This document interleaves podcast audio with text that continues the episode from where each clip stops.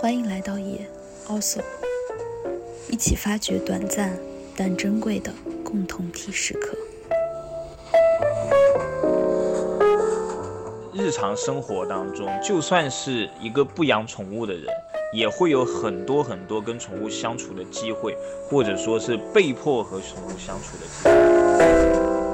但是我觉得你就是不要去探究别人为什么怕，就是你只要知道别人怕的情况下，你尽量的就尊重它就可以了。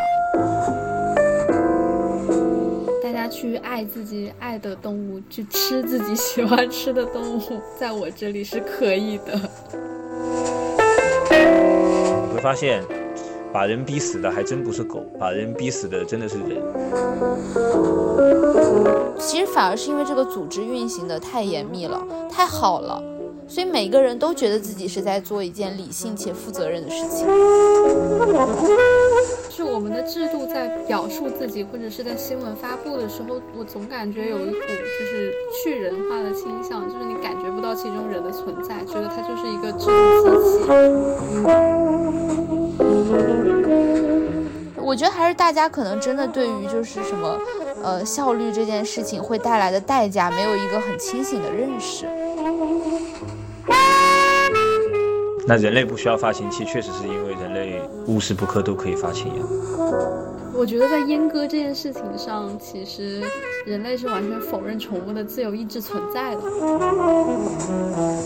其实都以都根本讨论不到尊重宠物这个层面，就是人都不尊重人。他怎么可能去尊重宠物呢？就同理心不就是这么回事吗？我对别人的爱和别人的恐惧，我可以去想象，可以去感知，哪怕它不是我亲身经历的东西。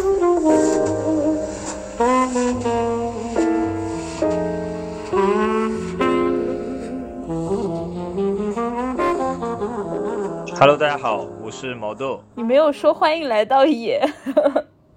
欢迎大家来到野。大家好，我是毛豆。大家好，我是妍妍。大家好，我是橙子。好的，那么今天是难得的一期，由我来进行一个主持啊。不知道大家喜不喜欢听，估计大家不太喜欢听，但是也没有办法啊。这一期主要是我准备的，所以我来主持。那这一期其实我们要聊的一个话题是宠物，这件事情还蛮荒谬的，说实话，因为我们三个都不是在养宠物的人。但是我们三个却要一起聊宠物，请橙子揭穿更荒谬的那个点。更荒谬的点是在于我们的毛豆同学是一个极度惧怕猫狗的人。对我是一个特别害怕猫猫狗狗这些宠物的人。但是呢，我也在聊宠物这个话题。其实因为我们现在其实生活在城市里面的人呢，其实生活里面或多或少都要跟宠物打交道。那比如说在小区散步的时候，那迎面会走过来一些遛狗不不拴绳的，那或者是，呃，打开电梯门的一瞬间，突然有一只狗窜出来，又或者是新开的咖啡馆，现在如果你没有一只猫在你的咖啡馆里的话，感觉都不好意思开张了。那甚至于有一些企业我还见到过，他们喜欢在这些招聘启事里面啊，堂而皇之的备注哦，办公室可以撸猫这件事情。啊，在他们看来，这可能是一种非常吸引人的员工福利，但是却是把我劝走的一个员工恐吓。我很少听到有人说叫“撸猫”，不都是“撸猫”吗？撸猫。他刚刚刚毛豆说“撸猫 ”，一看就是不撸猫的人才会念错。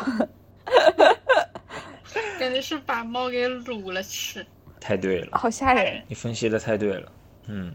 这个这个也是很本真的我，很真实的我，就这样呈现给大家吧。这是你想把猫卤了吃是吗？我觉得你完了。所以，我们日常生活当中，就算是一个不养宠物的人，也会有很多很多跟宠物相处的机会，或者说是被迫和宠物相处的机会。那么，我们应该怎么处理自己和宠物之间的关系呢？当你不是宠物主人的时候。好，所以我们的第一个话题就要聊到我们三个目前来说跟宠物打交道的一些经验，以及你们对于宠物这件事情的一个态度。啊、那我先说吧，因为我前段时间刚刚和宠物有一些亲密相处的经历，且非常愉快。因为我之前呃，就是在我发小家住了一段时间，然后他是养了两只猫，然后因为我原本其实是更喜欢狗，然后我对猫呢其实还有那么一点点小怕，因为小的时候就是被猫挠过，所以就是我一开始没有觉得自己会和猫相处的那么好。但是可能因为那段时间我也没有找到工作，所以每天都在就是发小家里面和猫腻在一起，所以那个猫就和我相处的特别特别的好，他又特别特别的喜欢我，以至于我感觉我发小甚至有那么一点点吃醋，就是因为我和他的猫相处的太好了。就是他说有的时候我回家的时候呢，这个猫就是他就会很兴奋，但是他回家的时候，这个猫就很平静。呃，我就讲讲两个吧，就是猫让我觉得很心融化的瞬间，一个瞬间就是就是我就靠近它嘛，我就把头凑到它的脸前面，这个对于毛豆来说可能是一个噩梦。然后呢，然后它就用它的小嘴嘴轻轻的，就是咬了一下我的鼻尖，就是很轻的那种。然后就让你觉得它跟你就是很亲昵，它才会这样。还有一次，它就是用小爪爪，就是轻轻的摸我的脸，我就是觉得更比以前更喜欢宠物，而且对猫有了更多的理解，然后我就觉得猫更可爱了。所以这之前走的时候，从他们家搬走的时候，路上还哭了，就是因为觉得会想它。好，很动人的故事，就是很动人的细节。但是我想追问的事情是，你看这件事情就很有意思，不是每个人都有这种体验，就是因为你在发小的家里寄居了几天，所以你作为一个嗯外人和主人的宠物产生了可能比主人表面上看起来是要更亲密的一种连接。这件事情在主人那里留下了一些芥蒂，那这就会涉及你和主人之间的关系，可能也会产生一些微妙的变化。请问你是如何去处理这个变化的？还是说你干脆就不处理？你好像在采访我哦，是这样。我觉得，首先呢，我们俩是认识十几年的发小，所以不可能因为这点事情产生芥蒂。其次就是，我觉得，嗯，就但是我觉得还是要有边界了。就比如说，有的时候我发小会开玩笑，他就说啊，那要不然你改天把它抱走吧之类的。我是不会接这种话的，因为我知道，就是这个宠物肯定还是他的宠物。我可以和他关系好，所以我我还是会划清楚这个边界。就像他是呃这只猫叫饼饼，嗯，比如说它是饼饼的妈妈，那么我就是饼饼的小姨，就是小姨和这个猫再亲，它跟妈妈也是不一样的，所以它是有一个边界在的。所以就就算我们处的关系很好，它看到猫开心，它也会很开心，所以就没关系，这样听起来还蛮像养小孩的。就很像。但小孩好像都喜欢小姨多过喜欢妈妈，挺有道理的，嗯是吧？但是毕竟我也没有给它铲屎，对吧？最后还是妈妈给它铲的屎，我只是喂它吃的，这就是区别嘛。对，这很重要。但是小孩往往眼睛里面看不到这些付出，他只会看到谁比较好。对呀、或者谁陪他比较多。那那个橙子呢？啊，这真的跟养小孩一模一样哎！就是之前我有看到一些妈妈说，就是 她不用承担养就照顾小孩的责任，因为就说好都是夫家他们去养，然后他每天就下班了之后就开开心心的来到孩子面前，然后因为不用就是处理他的杂物而对他特别的好，人也非常的温柔，不发脾气，结果小孩就在全家人里最喜欢他。对，是这样的，完全是。除非就是，嗯，没有说，除非就是像我妈妈一样，可以就是又照顾琐事，但是又能控制自己的情绪，不对我发脾气。在此表扬一下我妈妈。然后我之前也是没有养过宠物，就在朋友的哦，其实也有短暂的养过吧，但是不长久。有短暂的养过狗，也有短暂的养过猫，但是最后都还是送走了，然后时间也不长。然后也有在不同的朋友家里，呃，跟他们的宠物接触过，然后也有也有一些特别喜欢的，就是可能没有到小姨的那种程度吧，但也有非常喜欢的猫。那你为什么没有自己养猫啊？因为，嗯哎，我我就是感觉还需要再安定一些，然后再多一些积蓄，再接一个猫回来会比较好。然后我自己现在住的房子也不算特别适合养猫，然后也搬过来没多久，然后我是想着之后呃攒到更多的钱，因为比如说猫猫，就假如说它不幸生比较严重的疾病的话，可能也要付很大一笔钱去呃去给它治疗，然后包括我也想换到一个更好的房子之后再去养猫。那我就问一下橙子，因为你这个说着听起来特别像夫妻在计划要孩子的那种口吻，就是说等我经济独立或者经济条件更好了一点再怎么怎么样。但所以我想知道的是，你其实你是一直有一个明确的规划，你会在某一个节点你觉得足够了，你会去养一个宠物，还是说这只是你可有可无的一个选项？而你这个所谓的。就是经济到某一定程度，你也不知道是什么程度，你只是觉得好像现在不够而已。嗯，我觉得其实对我来说是可有可无的。讲真，就是如果没有的话，也 可以过得不错。但是就没有那么强烈的欲望，就说我必须要养一个猫或者怎么样。但是我觉得，既然要养的话，就得负责嘛，所以还是得准备到一定的程度再去养。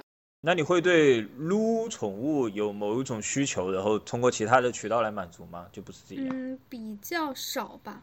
很少会去专门的猫猫咖或者不是刚需，对，很少会去专门的猫咖狗咖。但是如果朋友家里有猫的话，那我会很很想要说，就时不时啊去看一下，看一下它，看一下猫猫。但我说实话，有的时候这个需求是被开发出来的。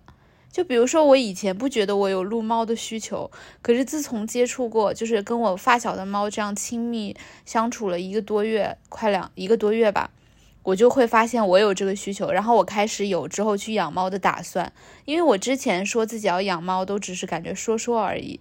但是就是我觉得这个需求是被创造出来的，就是你感受到那种快乐之后，就是都不不仅是撸猫，还有吸猫，就是你把它抱在怀里，然后把脸埋在它的毛里，就是那种快乐。我觉得就是是被创造出来的。然后我现在反而会。就是认真的开始考虑养猫的事情。那你考虑的结果怎么样呢？我考虑的结果其实跟橙子也是一样，就是我觉得还是要对它负责。挺好的，其实对你们两个是很负责任的人，这一点我肯定是相信的。不像很多有些有些宠物主人是，其实他没有想那么多，而且很多时候他的那个需求是，他有去跟这个宠物玩，去撸它的那个需求，但是他其实没有做好准备要去给他。比如说打点它的、清理它的一些呃排泄物什么之类的，然后每天照顾它，万一生病了什么之类的，就跟很多人生孩子一样，就是只想到跟他玩的开心的部分，但是没有想到要照顾他那些自己会很累很辛苦的部分啊，很多人是这样的。但你们两个就是这种负责任呢，另外一方面也导向了，其实没有很明确的一个目的，什么时间或者说什么计划要去养到它，其实总体来讲还是比较 peace 的一个状态，你们两个。生活里面是可以有也可以没有的一个状态。好，那我就来开始讲一讲我和宠物的故事吧。我也跟别人不太一样，就是虽然我是怕猫猫狗狗的，但是呢，很多我认识的也有一点怕猫猫狗狗的朋友们，他们是因为小时候被猫挠过，或者说被狗咬过之类的，就是有这种一朝被蛇咬的经历。所以才会十年怕井绳的，但我其实不是，我从小没有过任何这种经历，我感觉天生下来 好像就是在基因里面有一点害怕。那之前我跟妍妍还有朋友们有分析过这件事情，为什么我会怕猫狗？啊，我记得当时我们分析出来的一个结论是，我会怕有长脸的动物，有长一个正脸的动物，是长得像人，对，长得像人，呃，像鱼啊。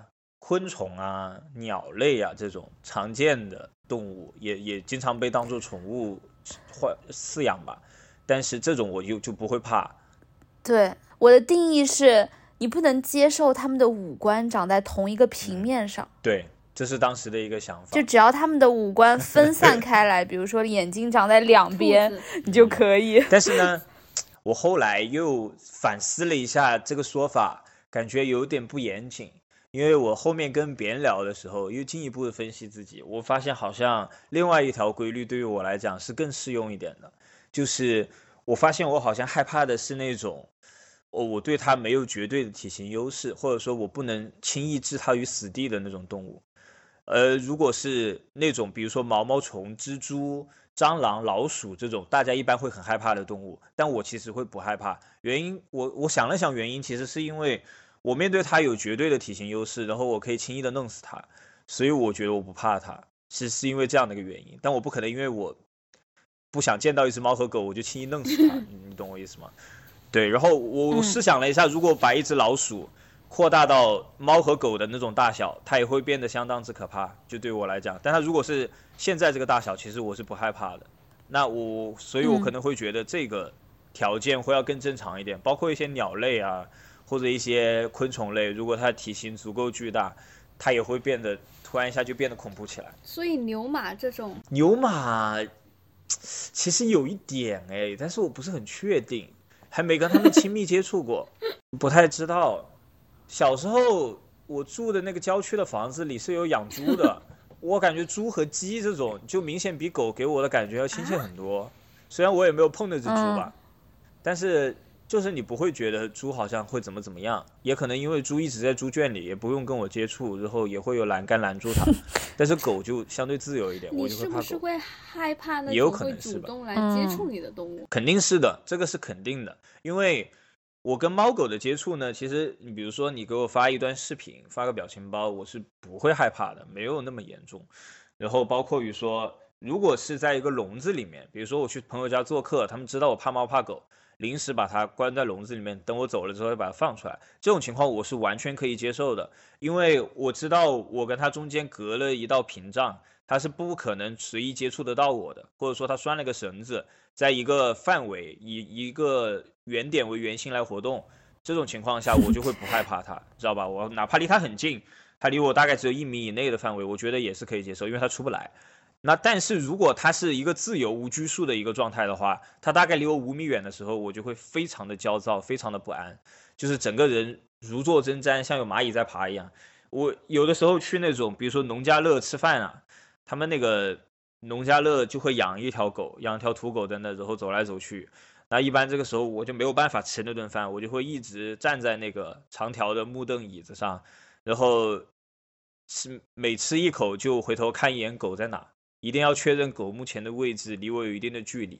一旦它靠近我，我就赶紧站起来或者躲起来，然后依赖我的爸爸或者我的长辈，通过呵斥的方式把它赶走。不然的话，我这顿饭就吃没法吃的安生。但只要它存在，我本来也就吃不安生，就就是这样，非常的悲惨。所以我有的时候在路上啊，你会碰到那种很窄的路，它可能那个路两边有栏杆。我以前在那个学校那个女生公寓那条路那里，就是它两边都有栏杆。如果我在那条路上碰到有人遛狗是不拴绳的话，那我没有任何的办法，我只能掉头走。因为我没有第二条路可以可以选择，我只能掉头，就是掉头到进入这个栏杆之前的部分，哪怕掉头两三百米，我也只能掉头。然后我选择走到马路对面去，再再去重走这段路，就只只有这一种办法。所以说实话，你在街边一个相对封闭的环境里面，或者哪怕是一个比较自由的环境呢，也也挺那啥的。如果你碰到一个不拴绳的人在遛他的猫或者狗，其实真的会对我造成非常大的困扰。就是极度的害怕，所以还是希望，呃，大家能够多注意到身边有这样的一些人存在。其实也不只是我，我也看到有蛮多的朋友会在朋友圈分享。比如说我刚才，我刚才在开头的时候跟大家说的所有场景，都是我生活当中真真切切经常经历的事情。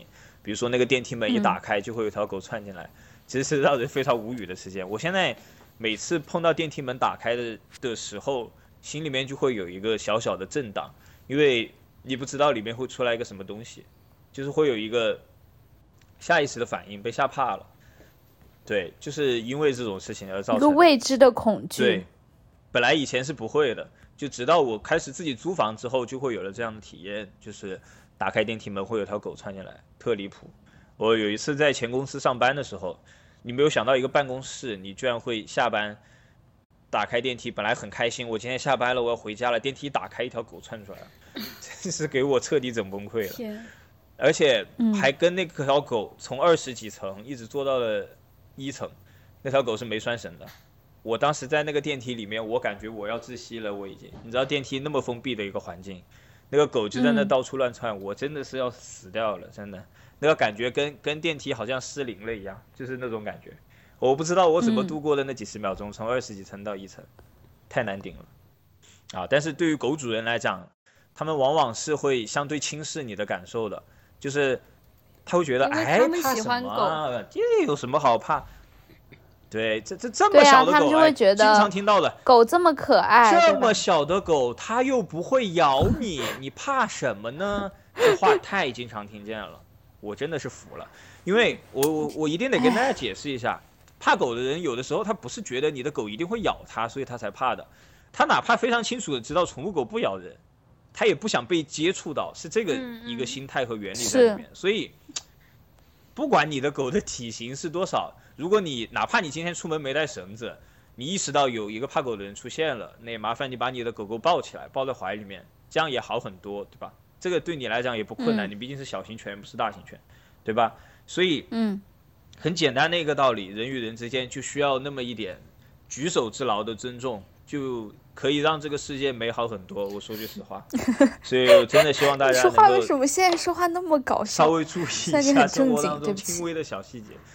唉，真的嗯是现在说一说都觉得有一些真我真的觉得你可能是害怕会朝你冲过来的动物，因为你刚刚说牛马，其实蟑螂朝我冲过来，我真没事。嗯其实我觉得真的不用去分析这个他为什么怕，因为有的人怕是没有原因的。很难分析比如说因。对，因为我有一个朋友，他就是特别怕老鼠，他就是听到老鼠这两个字，他就浑身就已经开始难受。那你说为什么呢？就这个老鼠都不在他面前，可能他也没有什么就是被老鼠伤害的经历嘛，但是他就是怕这个，他也不怕别的。所以我觉得有的时候就是很难解释的清，嗯但是我觉得你就是不要去探究别人为什么怕，嗯，就是你只要知道别人怕的情况下，你尽量的就尊重他就可以了。对，尊尊重其实是这种隐秘的角落的尊重，其实是蛮难的一件事情。因为恐惧症这个事情，它真的蛮五花八门的。就哪怕我不说动物这个事儿，有各种各样的恐惧症嘛，什么密集的、嗯幽闭的、深海的、巨物的，都是恐惧症。是。其实你你都从医学上也很难探究它到底是为什么形成的，然后每个人的原因也不太一样。但是就是当嗯别人告诉你他害怕的感受的时候，去尊重他的这种感受，不要就是嫌弃别人敏感或者太玻璃心或者怎么样。对，因为对，我觉得就是恐惧不需要被克服。是对的，嗯，对，我是真的很害怕朝我冲过来的蟑哎螂。蟑螂，我南方的那种大蟑螂，就是一般昆虫，它看到你之后，它是会躲开，或者至少不会就是朝你冲过来。但是南方的那种会飞的蟑螂，它嗯，感觉真的是会失去理智，它就会随处乱撞，有可能朝你的脸上直直扎过来。哦，我觉得非常的恐怖。还有就是还有一次去倒水遇到一只大蟑螂，就是它没有用飞的，它是在爬，就是它本来是很缓慢的在爬，但是它因为受到了惊吓之后，它就开始加速冲刺，但它冲刺的方向却是爬到我的手上。就是我觉得蟑螂这种生物真的是有一些天啊！疯，然后这种疯狂让我很害怕。我觉得我这个人挺奇怪的，就是我其实很少怕什么东西。我现在回想，我觉得我没有特别特别恐惧什么东西。就比如蟑螂，我也怕，可是我是因为我觉得它恶心，就是并不是因为我真的怕它，我只是觉得它脏。但是就包括动物，我觉得也没有什么特别让我怕的。但可能就是上次我和橙子去水族馆，我觉得鱼我不能盯太久。但是毕竟那种怕，也就是你可以随时避免的。我觉得比起动物，我更怕人，我也不怕鬼，我我也不怕鬼，我就是怕人。我觉得人疯起来那才是真的疯。人就是挺可怕的。对，我觉得人是最可怕的。顺着这句话就进入到第二个话题了。人确实挺可怕的，人有多可怕呢？就比如说前段时间在武汉就有这样的一个事情，在微博上还蛮火的，不知道大家知不知道？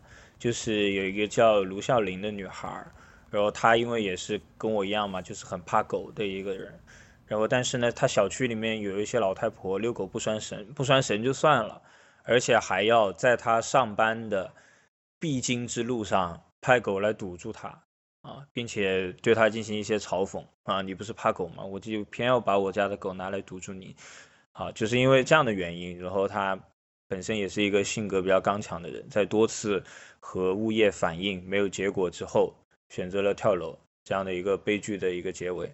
就是看到这个事情之后，你就会非常的痛心，你会发现，把人逼死的还真不是狗，把人逼死的真的是人。就是当一些好像心里有点心里有点不太正常的人出现的时候。他能做的那些行为，那真是可以把一个活人硬生生给逼疯的。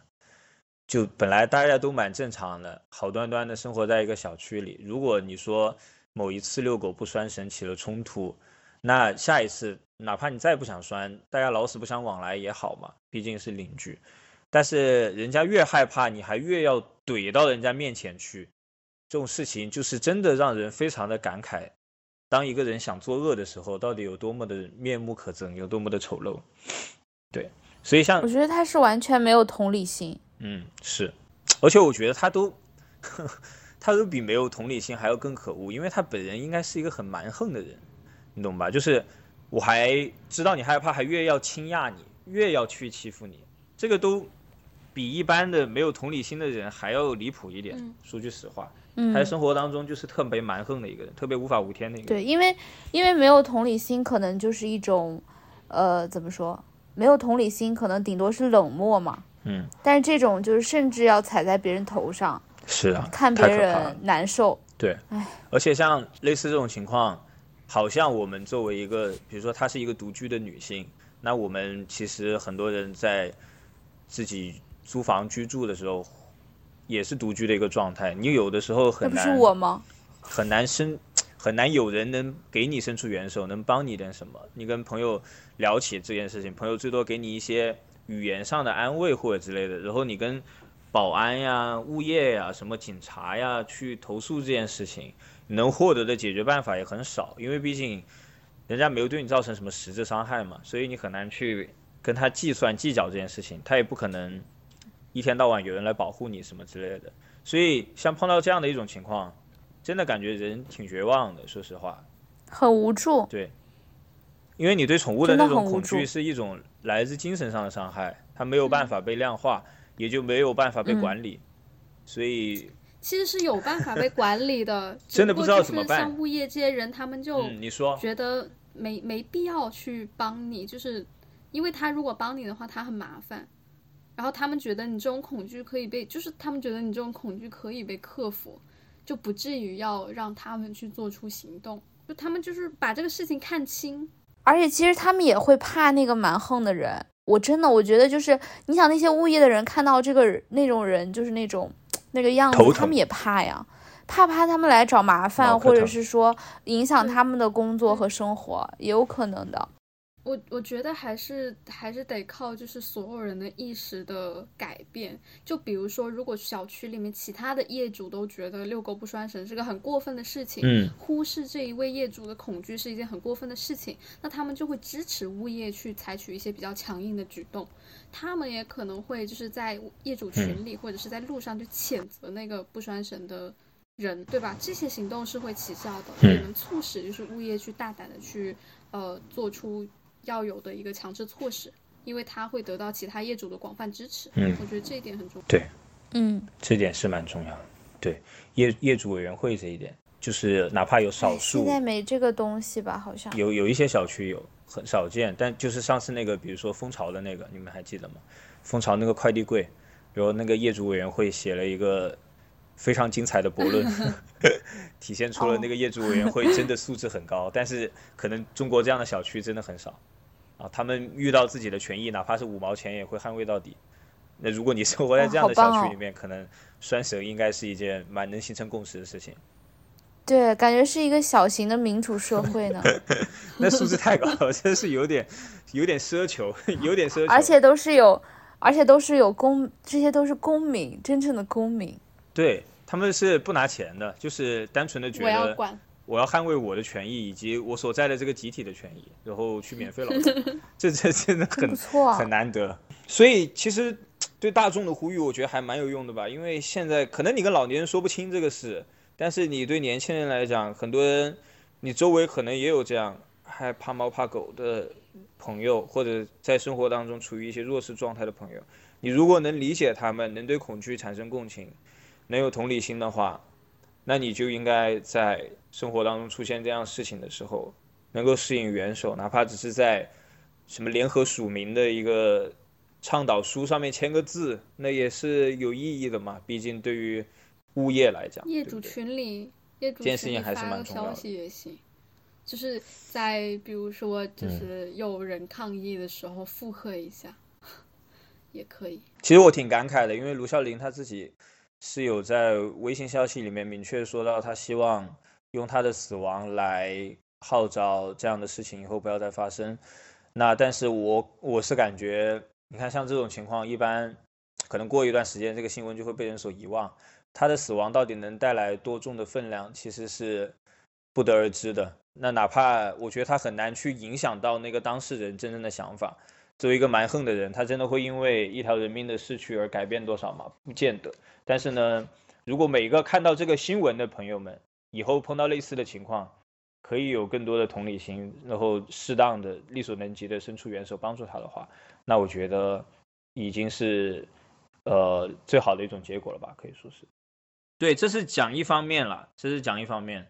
呃，感觉好像是我我像我这样的怕猫怕狗的人在卖惨一样啊，但其实今天的主要目的并不是这个，对吧？我们其实是从两个方面来去同理心的考虑养宠物这件事情，还有一些别的新闻是什么呢？比如说某地出于防疫要求规定，跑到已被隔离的业主家中去，将他的小猫进行一个扑杀的处理。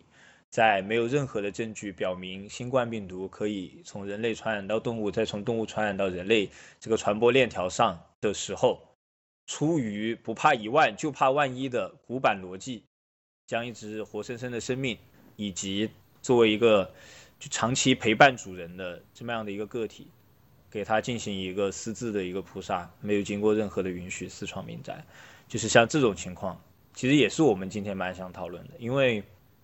虽然我是一个害怕宠物的人，但我可以设想到，因为我们前面也类比了嘛，很多时候你感觉养宠物像养小孩一样，你的事先那些考虑，那你用养小孩这件事情去想这件事，一个人养的类似自己孩子的一个生命，养了那么长时间，然后你在不打招呼的一个情况之下，主人也对此完全无能为力，你去把它进行一个私自的扑杀，这是多么无耻且蛮横的行径。并且它包装了一个大义凛然的外衣，显得更加的可恶。这也是极度缺乏同理心的一种表现，而且这种同理心的缺乏会让大家感到更加的恐怖，因为它不是一个个体的私权的使用，它是一个公权的使用。它在这样的一个层面，如果本身是非常非常之缺乏同理心的，那这个这样的事情就会在整个中国的土地上无数次的发生，然后也。无数次的让人无能为力，没有办法有任何的效力与之对抗，这件事情是让人更加觉得不寒而栗的。你们觉得呢？我我觉得这个事情会让我想到平庸之恶，就会让我想到就是纳粹的那一套逻辑，因为我觉得这个这些工作人员就是他们一步一步，你听他们那个表述嘛，就是他们都会说啊，这是领导要求的。就是他们都会互相的把那个道德上的一种责任转嫁给另外一个人，他总不会觉得这个事情是自己在作恶。就是当这个生命逝去的时候，他会觉得这个是我领导的要求，如果我不这么做的话，我的工作会受到影响，那么我所庇护的家庭也会受到影响。他会给自己找很多的理由的。所以我觉得他本质上并不是一个个体的恶，我觉得还是一个结构的恶，一个体制的恶，就是它是一个，嗯。比较官僚的一个体制，然后在这个非常严密的一个组织下，每一个人都在遵从着一种所谓的这种组织的理性和一种负责，甚至是对吧？因为他在想，我是为更多人的安全负责，就是他他是带着这样一种心情，但是最后在这种操作的过程当中会僵化，然后演变成一种非理性，对吧？因为他其实是在我们看来一个这样的。政策并不是一个理性的政策，它是超越了它的边界的，它也会演变成一种不负责任，因为它对真正的就是它所要守护的这些人，那这个呃拥有宠物的人也是这些人其中之一，那他所受到的情感伤害，难道就不是一个伤害了吗？对，在他们眼里确实不是。对，我觉得是因为这个，其实反而是因为这个组织运行的太严密了，太好了，所以每个人都觉得自己是在做一件理性且负责任的事情。就是他其实是一个很纯粹的懒政，就是他因为他们的一些要求就只是我要控制到所有的风险，就是让它变成零嘛，就零这个数字其实蛮有意思的，就是把疫情控制在零，就一一点都不要有一点点风险和。风吹草动都不要出现。那至于通过什么样的手段使零这个结果诞生，他不关心。这个手段会不会造成其他的次生伤害，他不关心。他只要求这个结果。有的时候他给下级传达命令的时候，就是我只要一个结果，结果是零，怎么办？你自己去想。然后，所以这样的一个传导思路的路径之下，根本没有人去想，可能我能不能解决一个事情有三个办法，哪个办法是最好的？他根本他就不想。他反正就是结答案是零，那我用最简单的办法，一减一等于零，这是最简单的公式，我就直接给它套进去，所以就用这个办法。嗯，我觉得我们。就是我们的制度在表述自己，或者是在新闻发布的时候，我总感觉有一股就是去人化的倾向，就是你感觉不到其中人的存在，觉得它就是一个制度机器，然后它需要运行，然后它需要牺牲一些东西，那肯定会有代价。就是这套话语在不断的延续，但是其实制定政策的所有的制度的，就是建立者都是人。然后只要有就就反正其中有很多的变通和可能存在吧，就是也不用觉得就是就是要用要用非常制度的逻辑去理解这个事情，就是只要它是一个庞大的城市，它是一个呃复杂的制度，它涉及到很多的人，涉及到很多的地方，它就一定会怎么怎么样？其实也不是的。我觉得还是有点像就是一个父母的心态，我觉得就我替我觉得什么是好，什么就是好。那作为一个孩子，你是没有话语权的，但是父母也不会觉得说这个事情我是在害你嘛，对吧？我我觉得还好，我觉得这一套话语逻辑更多的可能是重视它传播上的效果，所以相信这一套话语逻辑的更多可能是一些民众，他可能会觉得这个逻辑听起来有道理，但实际上我觉得在决策链条上的人，他自己是心里清楚这套话语逻辑有问题的。只不过他因为懒政的原因，他没有必要去做那些事情，所以他就不干。他其实就是心里面非常清楚的知道自己在我觉得这个影响也是双向的，因为 因为其实无论是就是说出这样话语的人和接受和相信这套话语的人，都是在就是助长一种效率至上的一种思想。但是实际上，如果你比如说民众也觉得不是说我们一定要追求效率，然后不惜代价，就是我们还是希望，就是我们在呃处理这些事情的时候可以更人性化一点，可以照顾到更多人甚至非人的个体的感受。然后去学习一下其他的地方，他们能做得好的一些方式，哪怕花费比较多的时间和精力，但是大部分人都觉得这样才是比较对的话，那其实也是会反过来就是推动做事的人、决策的人他的一个改变嘛。真的蛮难的，让大家脱离这套话语，就是我感觉可能唯一只有一个办法，我觉得比较像是有道理的，就是当这个。呃，当这个被倾轧的人来到他自己身上的时候，这个角色，比如说，算了，这话就说到这了。就是比如说西安，哎，我们先这么聊吧，先这么聊吧，没事，到时候剪了。比如说西安，没有西安这种情况的话，西安的很多市民他是意识不到这件事情的。哎，有可能经此一事之后，他心里面意识到这件事情。对，我觉得还是大家可能真的对于就是什么呃效率这件事情会带来的代价，没有一个很清醒的认识。是啊。就大家在，就像你们说，就在这个事情，对对对，遭到自己头上之前，大家都听上去觉得效率是一个很好的事情。是，对，就比如说，哎，尽快把疫情降到零，听上去就很振奋人心啊。但是，但是他没有去考虑过那个代价。很多人会觉得，讲西安正在发生的一些事情是扰乱防疫大局，这就是一些明显是没经历过疫情的外省人会说的话。你看，你如果经历过，你是武汉市民。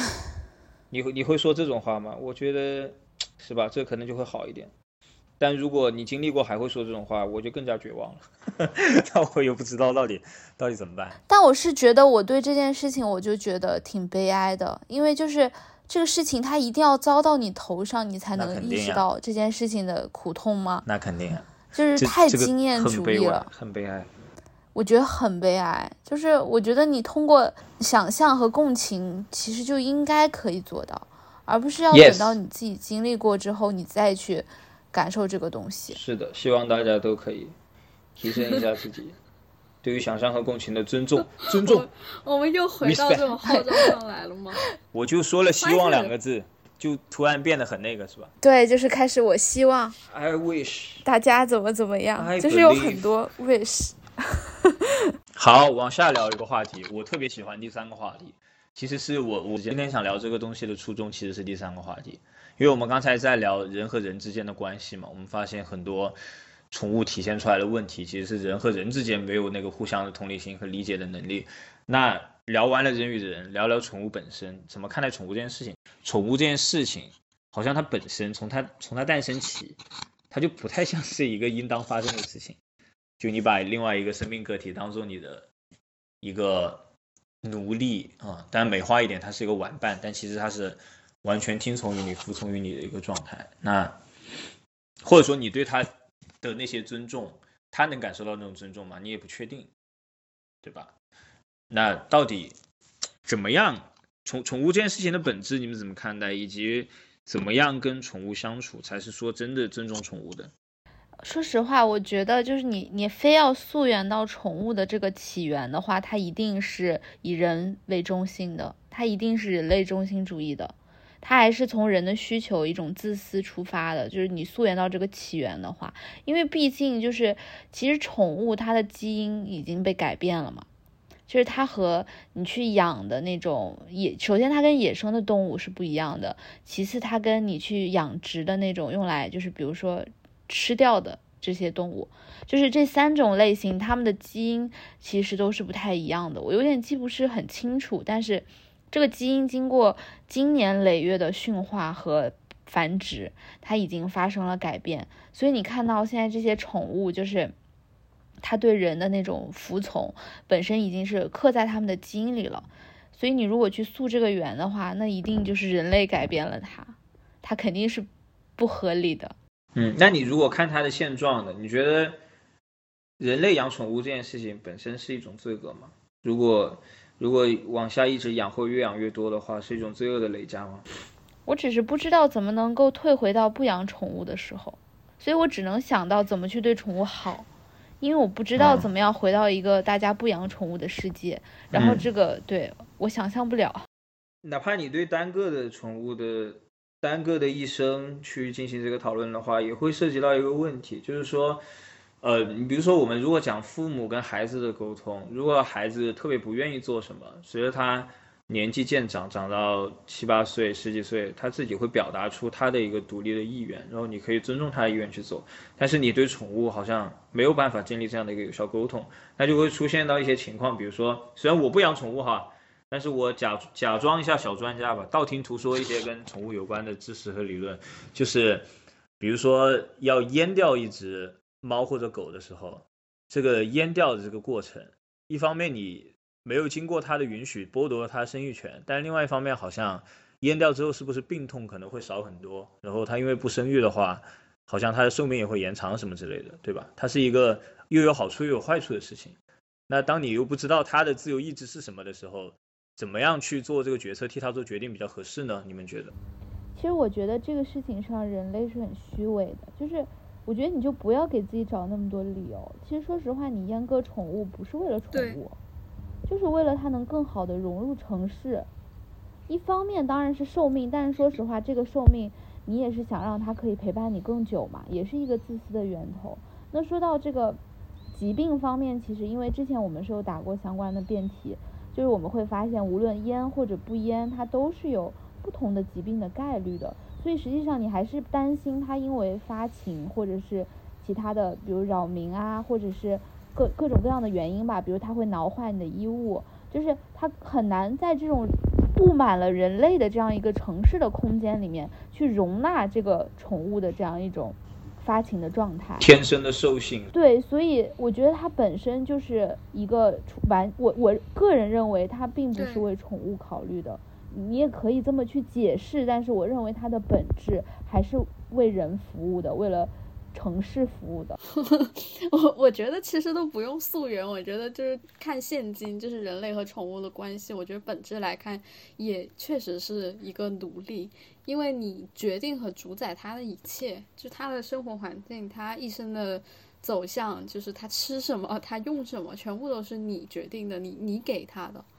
然后，但是但是我跟妍妍就是也是比较一致，就是你只能具体到个体去决定你怎么对待和。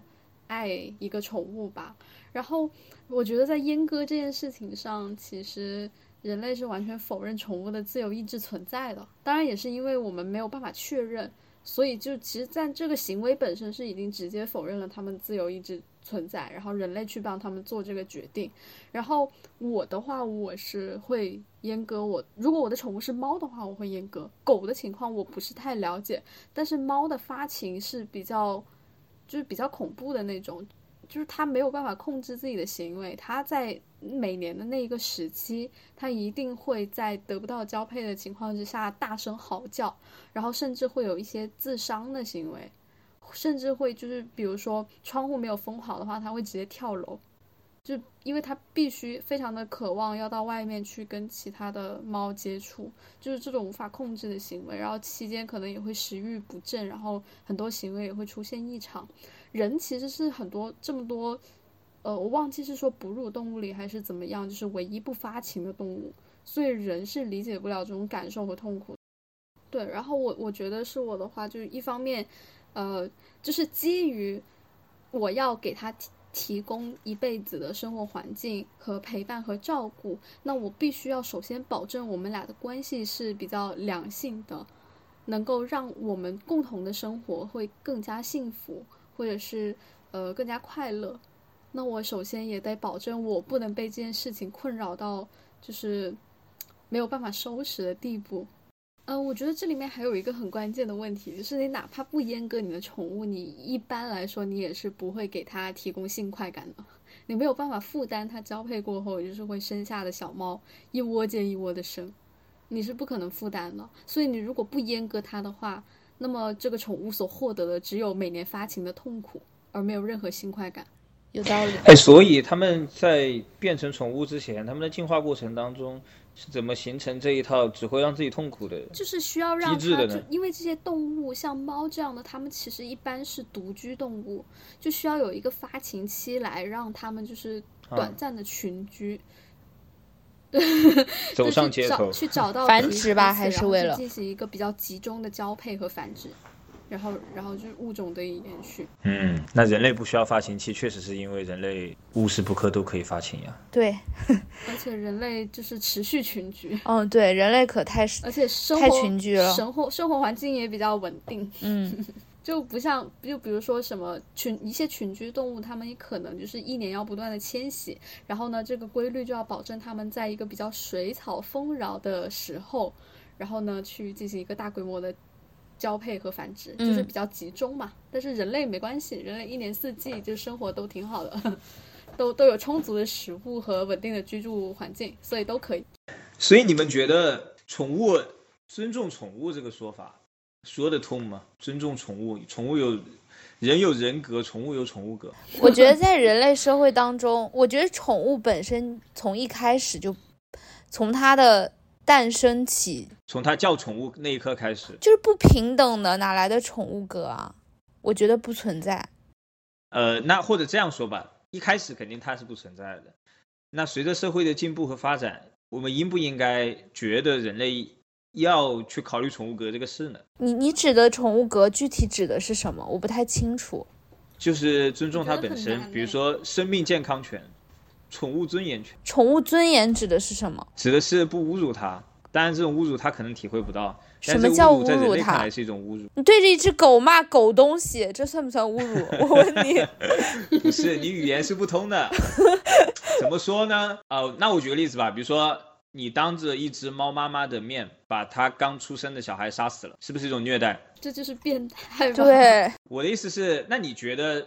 这这属于宠物格的尊严吗？还是属于什么？我觉得还是要给予一定程度的尊重的。当然，你很难说做到完全的尊重，因为基于这种关系的不平等，你肯定已经有很大一部分是没有办法尊重它的。而且你为了就基于我刚刚说的，就比如说我会去阉割它，我可能还会在它成长的过程当中教育它。也是为了避免，就他在我的家里无法无天，到处拆家，然后破坏我们稳定的关系，致使我想遗弃他。我也还是要保证我们共同的生活幸福。那你在这些方面可以觉得说我不尊重他，但是在其他一些必要的地方，尤其是像刚刚说的，就是猫妈妈对孩子的母爱这种，我觉得，就作为一个。健全的成年人来说，我觉得还是有必要去共情的。嗯，对啊，就一种自然的同理心。但我说实话，我觉得这个东西对我来说，就是我觉得它还是一个人类中心的道德。我们会希望人不要那么残忍，希望人有善良、有同理心。除了除了对人有同理心，要对动物有同理心，甚至要对植物有同理心。就是它是可以无限的往外去去发。去发展的，但是你你仔细想想，这个东西里面还是有很多虚伪之处的，就是它没有一个所谓的万物都平等，什么所有的生灵都是平等的。我觉得这个东西它一定是人类中心主义的。我觉得人类就是，它跟什么动物比较亲密就保护什么动物。对，对，我觉得人类是 永远没办法就是站在万物平等的角度上去考虑，就不可能的。而且我觉得人也。不需要这么去考虑，嗯，就其实在我看来，嗯，就是对于猫狗的同情，真的纯粹是因为它们是一种比较亲人的动物，很多人会在心中唤起，就是它们跟自己或者是一个整体的，其实是很经验跟人亲密相处的，对，对，就是这这就是同理心啊。我觉得这样回到，我觉得这个问题也要回到我们今天一开始所讨论的东西，就是我。我很喜欢猫和狗，但是我为什么能去共情毛豆的恐惧呢？嗯嗯，就是我我每个人就同理心不就是这么回事嘛？我对别人的爱和别人的恐惧，我可以去想象，可以去感知，哪怕它不是我亲身经历的东西。但我觉得反过来也是一样的，就是比如说你作为一个呃，比如说我们都没有这种吃狗肉的这种文化传统，但我们能不能够理解一个？这样的文化传统呢，就是对于当然我指的不是那种非法途径的哈，就是他们一直以来都是在培育肉狗，对，也也反对就是对流浪猫狗或者是对甚至对家养的狗的这种拐拐卖。但是我们作为一个从小就生活在认为狗狗是一个可爱的宠物，一个人类的朋友的这样一个文化下的人，我们能不能够去理解那些吃狗肉的人？我觉得这个也是需要去理解的。反过来。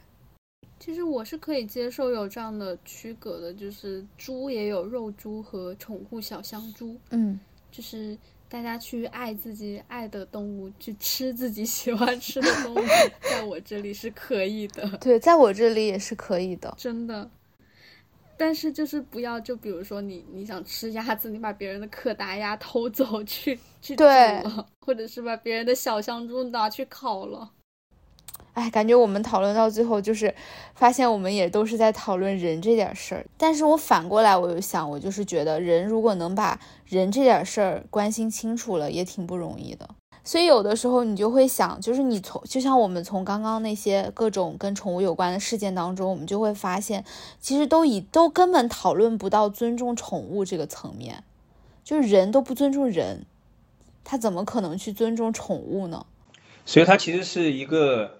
共情能力跟同理心递进的一个关系，就是说我逐步往前递进，其实是我共情和同理心在变强的一个一个过程。我先跟我作为同类的人类能够有一个共情，在其次我作为一个猫妈妈和猫崽子分别的时候，我能和一只猫产生一个共情，哪怕我从未养猫，但是我看到它是一个和人类有那么几分相像的这样的一个动物的情况下，我也可以去跟它。产生共情，哪怕我平时害怕它，我也可以跟它产生共情。这其实是，其实对人的共情能力的考验的一个递进吧。那可能我觉得在往后，可能蟑螂也可以共情呢。我觉得我可以共情蟑螂的，说实话。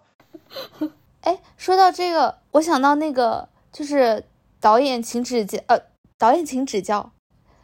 然后里面有导演请就位，里面有个导演叫王一纯，他不就是拍了一个片子嘛？然后他讲的就是他一开始就是呃，感觉很平常，仿佛在讲一个人类末世的一个场景，一个生活在地下室里的三口之家，然后他们正常的生活，然后爸爸出去找食物，然后找到丰盛的食物，大家就每餐一顿，然后最后呢，就是大家发现这是一他他的爸爸死了。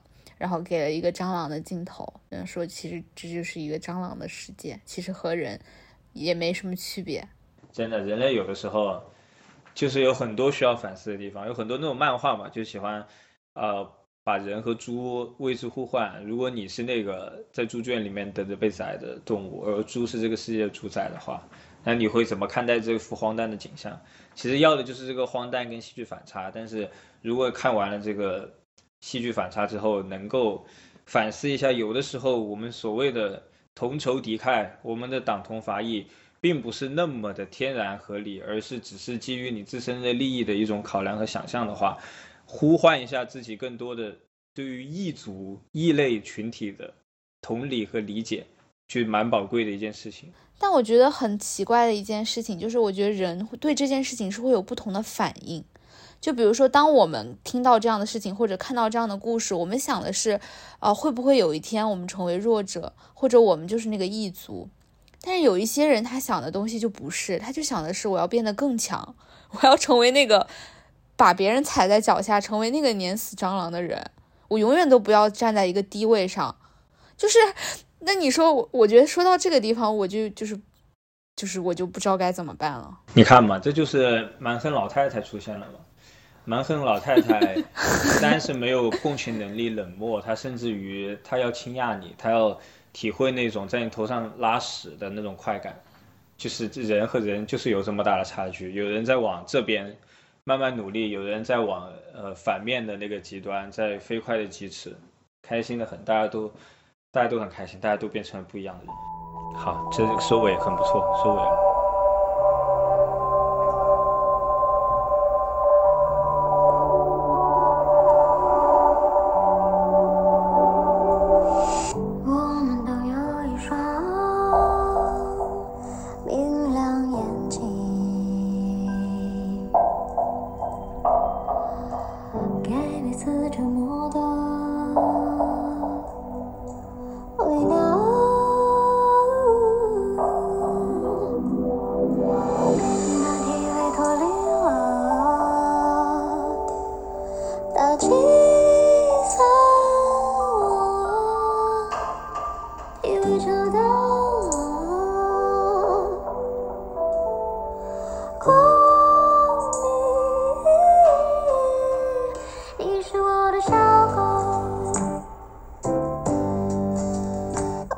しょう。